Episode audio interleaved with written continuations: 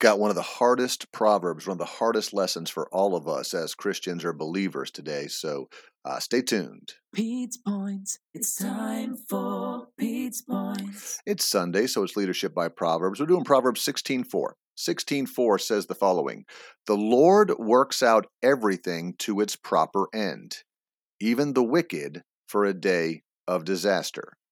The Message version puts it this way: "God made everything with a place and a purpose. Even the wicked are included, but for judgment." So he's talking about the wicked here, but part of my understanding or uh, struggle, or what most of us struggle with, is, you know, why do bad things happen to good people?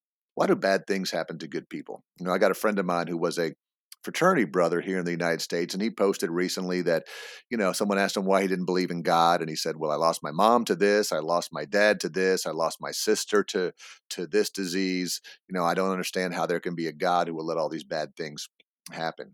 And I get that, man. I I absolutely feel that. That's, that that's one of the biggest struggles. But part of the faith journey and part of being a believer is God made everything with a place and a purpose.